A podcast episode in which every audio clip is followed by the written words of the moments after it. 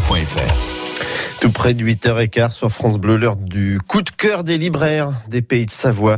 Alors je suis allé voir Laurence de la librairie Jean-Jacques Rousseau à Chambéry et quand je lui ai demandé quel était son coup de cœur, elle s'est tout de suite dirigée vers la grande table couverte de livres au milieu de la librairie. C'est toutes les nouveautés là qui sont sur l'îlot central et ils sont signalés par euh, un cœur rouge ou jaune pour être bien visibles. Et alors dans tout ce que vous avez lu, je vous ai demandé, exercice difficile, d'en choisir un seul. Mais vous n'avez pas hésité longtemps. J'ai choisi Les silences d'Ogliano d'Elena Piacentini. Elle a écrit jusqu'à présent des, romans policiers et là c'est un premier roman en littérature blanche chez Actes Sud.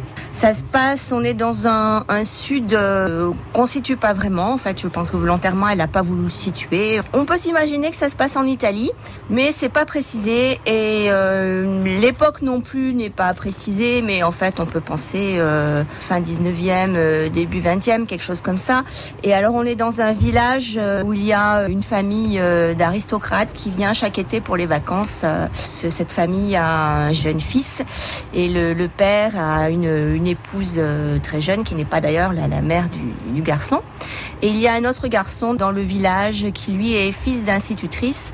Et euh, donc en fait euh, c'est l'été comme chaque été le, le- cet aristocrate arrive tôt dans sa demeure et comme chaque été il organise une grande fête où il invite euh, tout le village. Il va se passer un événement euh, suite à cette fête. Déjà on va retrouver euh, une villageoise morte dans la chapelle du château et il y a le fils de la famille qui va être enlevé.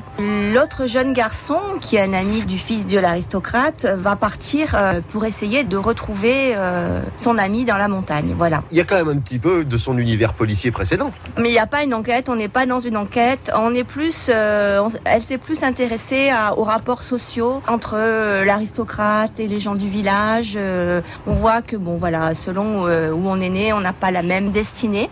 Puis on voit que cet aristocrate, euh, il a peut-être des secrets euh, pas trop reluisants, on le découvre euh, dans l'histoire. Il y a aussi un aspect un peu, euh, on va dire, euh, romantique, euh, parce que au départ, le jeune garçon du village est amoureux de la femme de l'aristocrate, et puis on va voir que bon, sa préférence va changer.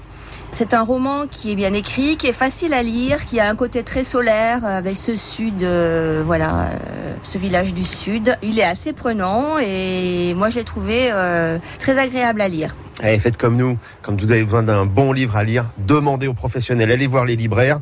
Moi, je suis allé voir Laurence à la librairie Jean-Jacques Rousseau. Elle vous conseille Elena Piacentini, Les silences d'Ogliano chez Actes Sud. Merci Laurence. De rien.